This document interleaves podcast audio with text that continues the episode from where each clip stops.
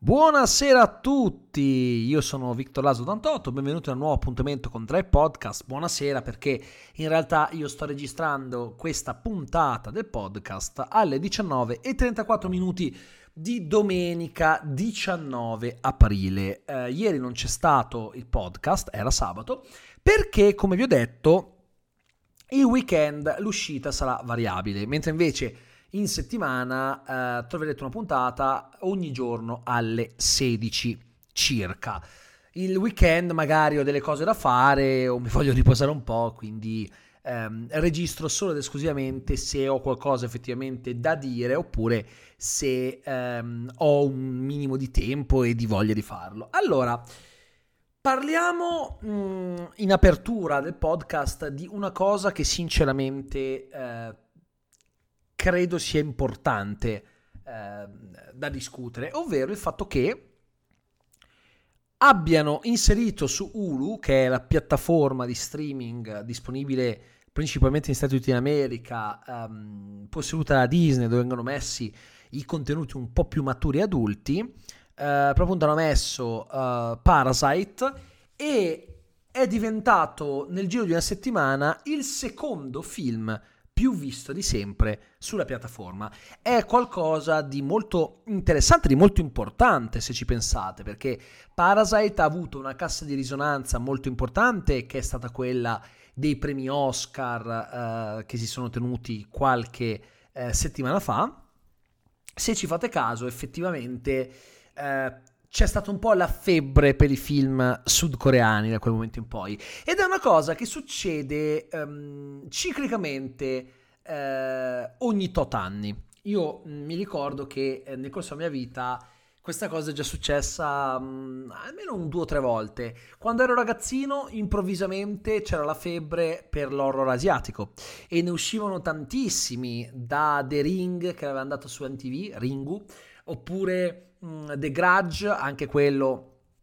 Yuon l'avevano dato, o Juon se preferite, l'avevano dato eh, su, mm, su NTV e poi sono usciti i remake statunitensi, il The Grudge con Sarah Michelle Gellar, oppure eh, il The Ring di Gore Verbinski, insomma eh, c'è stato un momento in cui c'era una vera e propria febbre ehm, per, per, quanto riguarda eh, questa tipologia di film. Peraltro in sala si trovavano film come Two Sisters, eh, Phone, Shutter, tutti film comunque eh, orientali, horror rigorosamente, che poi piano piano andarono scemando e eh, non si ebbe più una grande traccia eh, di questa tipologia di pellicole in sala perché era un po' la moda del momento.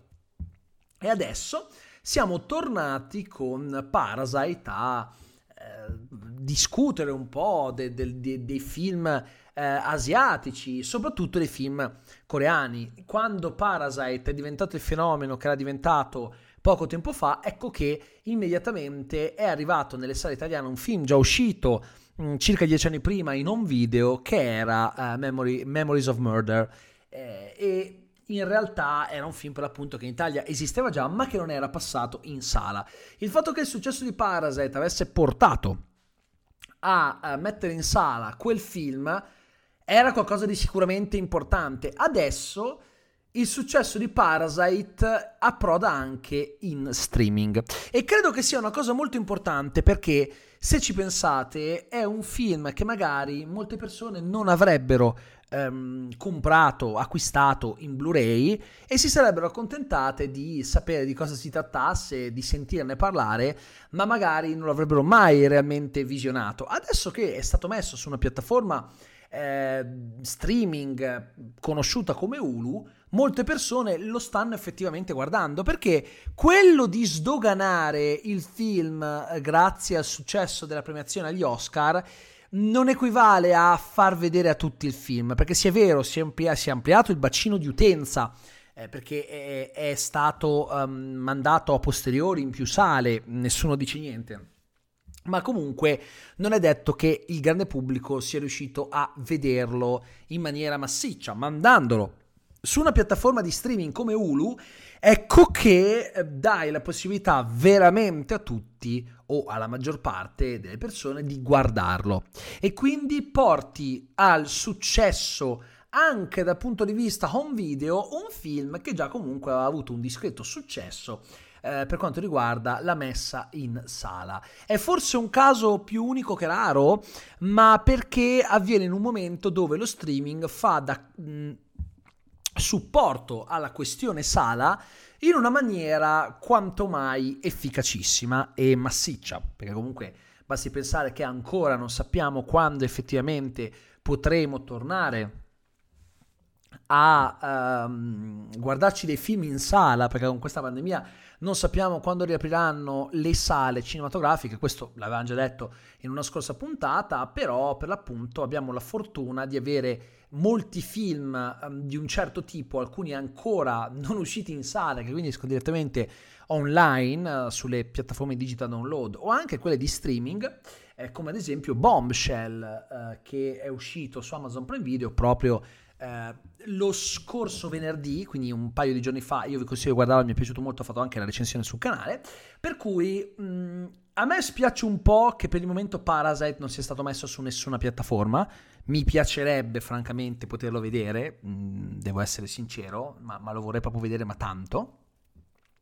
perché comunque l'ho già visto ma mi andrebbe di riguardarmelo comodamente a casa, devo essere sincero. Um, in seconda visione poi non mi dispiacerebbe averlo su Amazon Prime Video, sarebbe veramente fantastico. È un peccato che da noi non ci sia Hulu, chissà se Hulu arriverà mai. E qui ci spostiamo su una piccola curiosità. Allora, se voi andate ehm, nel vostro profilo su Disney Plus,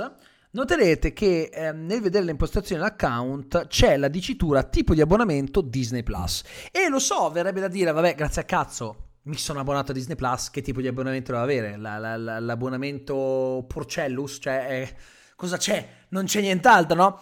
Credo che eh, questa opzione sia stata inserita perché è effettivamente quello che si ha nel catalogo statunitense perché quando è uscito Disney Plus negli Stati Uniti d'America c'era una piccola variante rispetto al Disney Plus degli altri paesi, eh, compreso il nostro, cioè c'era il tipo di abbonamento Disney Plus, Disney Plus più Hulu, Disney Plus più Hulu e ESPN, che sono le due piattaforme, eh, una di streaming di film e serie tv, l'altra di eventi sportivi, eh, possedute da Disney insieme a Disney Plus. E quindi cosa succede? Che probabilmente hanno intenzione in futuro di capire se il pubblico che si abbona a Disney Plus si abbonerebbe anche a una piattaforma con contenuti più adulti per poter mm, eventualmente, suppongo io, inserire questa offerta eh, all'interno proprio del, um, del, catalogo di Disney Plus. Quindi la, diventerebbe offerta Disney Plus più Hulu eh, non so se arriverà mai ESPN, in quel caso non penso, però se dovessimo avere la doppia offerta e, e comparisse Hulu all'improvviso non sarebbe male. È un po' la stessa cosa che accade con Apple TV Plus e Starz. Starz, eh, Starz Play, che è il player di Starz, che è un canale via cavo, um, di base è compreso nell'abbonamento di Disney, di Apple TV Plus. È normale questa cosa, per cui hai anche Starz Play è un po' una cosa simile, mettiamola in questo modo, per cui ci starebbe assolutamente. Da questi argomenti che concernono lo streaming passiamo un po' a una concezione che sta uh, investendo un medium ma che prima uh, aveva investito in maniera massiccia il medium cinematografico. Mi riferisco alla pratica del remake. Noi stiamo vivendo un periodo in cui reboot e remake imperversano e impazzano assolutamente, ma è una pratica che sta piano piano iniziando a interessare moltissimo anche l'ambito videoludico. Basti pensare alle um, remastered che però erano di fatto dei remake, ok? Eh, cioè non erano, erano remake più che remastered perché anzi la remastered è un'altra cosa, mi, mi riferisco a um, remake come Crash Bandicoot oppure uh, un remake come uh, la um, Reignited, Reignited Trilogy di Spiro, o Spyro, però dovrebbe essere Spiro. Um, la Ancient Trilogy di Crash Bandicoot e la Reignited Trilogy di Spiro sono um, dei remake perché di base il, il, um, la remastered è quando si utilizza la stessa architettura, le stesse texture, ma si cerca di rendere la grafica più fruibile eh, per chi vive nell'epoca corrente.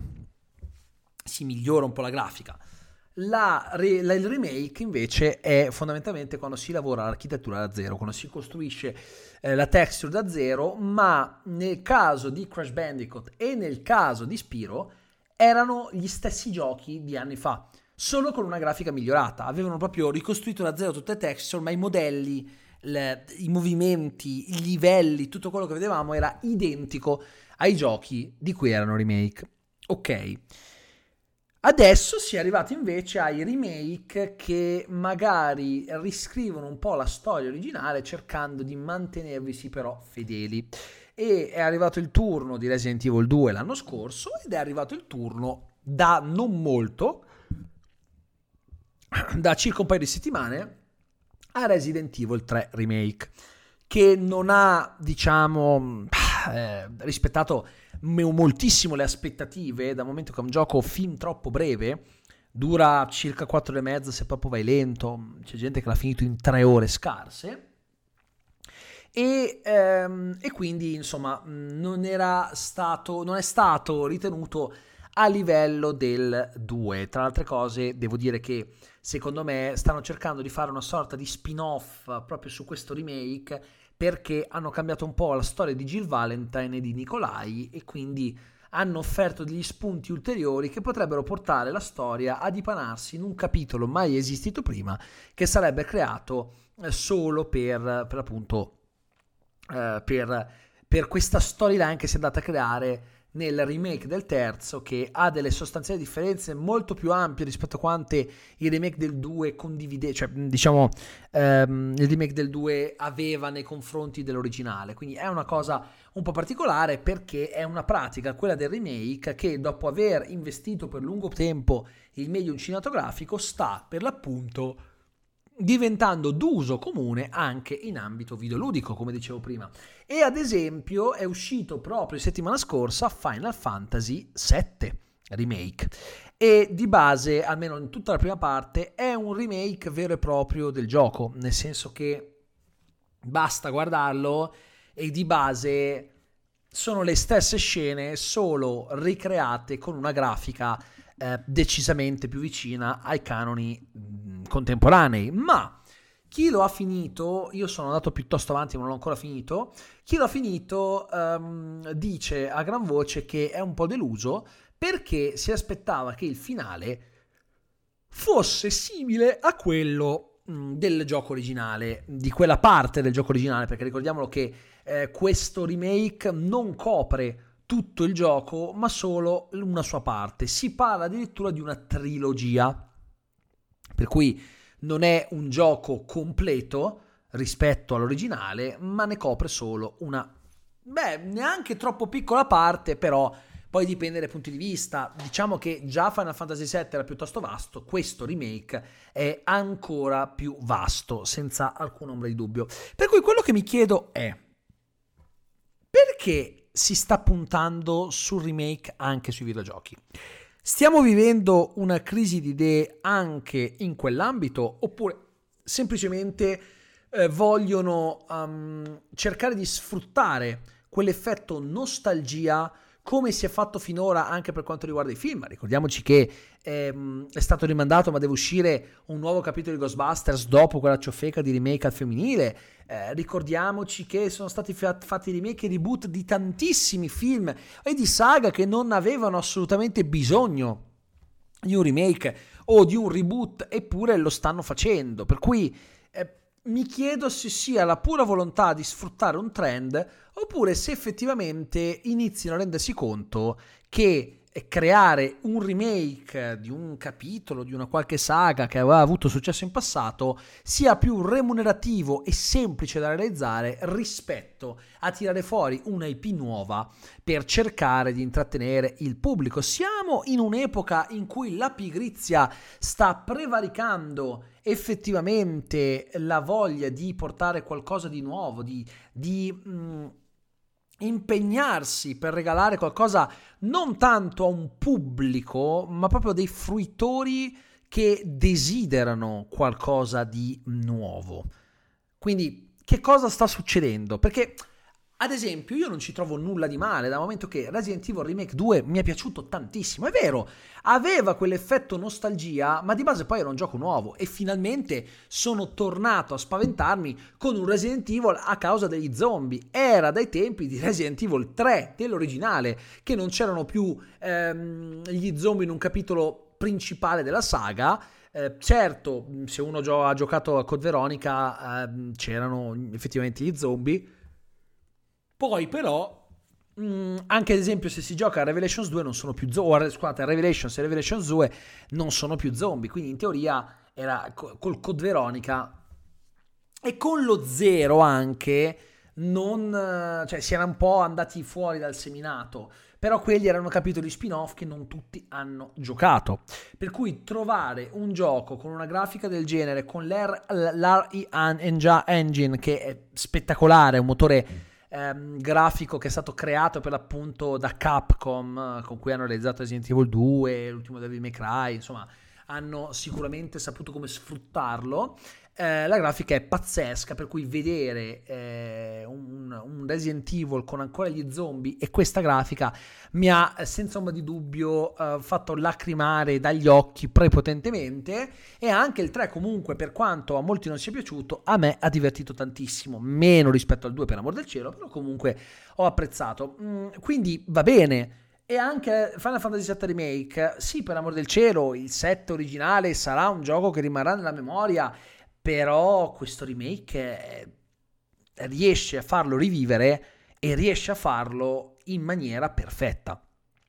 Peraltro, facendoti apprezzare ancora di più l'avventura raccontata nel gioco originale, perché porca di quella miseria è una storia espansa con tanti dettagli che prima non c'erano e che mi sta divertendo come mai avrei creduto che eh, sarebbe riuscita a fare. Quindi mi chiedo, dopo questo Final Fantasy VII Remake, penseranno a fare, non so, un remake anche dell'8 oppure del 9 o di un capitolo precedente? Cioè, quello che mi chiedo è questa pratica nell'ambito videoludico che effetti avrà? Perché nel cinema l'abbiamo visto, sì, ci sono tanti film che per l'appunto mh, vengono eh, trasformati, ci sono i remake, ci sono i reboot, però poi non è che eh, sia un grave danno all'industria, per amor del cielo, anzi si porta molta gente in sala con l'effetto nostalgia e quant'altro. Ma con i videogiochi è un attimo diverso perché il videogioco è un prodotto differente rispetto a un film, è qualcosa che tu devi giocare eh, spende, da zero e spenderci delle ore, quindi veramente vogliamo che ci sia un'era dei remake videoludici? Io non sono né favorevole né contrario, nel senso che io sono una persona che um, pensa tanto um, a quello che ha al momento. Se andando avanti iniziano ad esserci più remake, ma saranno fatti come Dio comanda, e quindi ci saranno tanti remake di eh, giochi magari retro, non vedo quale sia il problema. Certo, se il mercato iniziasse a essere indirizzato solo verso questa pratica, no, allora non mi farebbe particolarmente piacere. Ma se fossero alcuni titoli nel giro di pochi anni, non mi dispiacerebbe, perché comunque, ad esempio, ehm, io ho, ho goduto molto nel giocare alla e quella mi pare, eh, sì, beh, diciamo alla fondamentalmente al remake o era una remaster, comunque di Med- un remake mi pare di Medieval, che non ha fatto particolarmente scalpore, non ha venduto magari quanto il gioco, la trilogia Crash Bandicoot o quella eh, di eh, Spiro, però comunque mm, mi era piaciuto tanto, nel senso che eh, avevo goduto tantissimo nel giocarci, per cui staremo a vedere quale sarà questo periodo eh, se questi remake sono solo un caso o se hanno iniziato a mangiare le foglie, la foglia alle varie case di eh, sviluppo, le i vari sviluppatori e se verremo invasi da questi remake. È una cosa particolare perché è qualcosa che non era stato ancora preventivato nell'ambito videoludico, non in questo modo. È una pratica che era molto più viva in ambito cinematografico, ma essendo il, mm, il cinema un medium differente da quello videoludica, videoludico, scusate, ehm, è di base un medium che ha reagito in un modo diverso rispetto a quello in cui potrebbe reagire il medium videoludico, per cui staremo a vedere, ma quello che è certo è che secondo me è uno spunto di riflessione molto interessante e ci sono tanti giochi che potrebbero venire in futuro eh, essere presi in esame per realizzare un remake e capiremo anche che tipo di remake potrebbero esserci in futuro, più simili a quelli di, mh, di Final Fantasy VII Remake o di Resident Evil 2, Resident Evil 3 o più simili a delle remastered 2.0. Ecco, staremo a vedere. Io preferisco di gran lunga quelli che mi trasformano qualcosa di eh, già visto, di vecchio, in qualcosa di nuovo come questo Final Fantasy VII Remake. Ma il tempo a nostra disposizione è finito, per cui io vi ringrazio per l'ascolto in questa puntata domenicale. Domani alle 16 ci vediamo Uh, ci sentiamo, anzi, perché è, è un podcast, è la deformazione professionale, sono abituato a YouTube, ci sentiamo per l'appunto domani alle 16 circa e io vi ringrazio per avermi ascoltato e vi auguro una buona serata.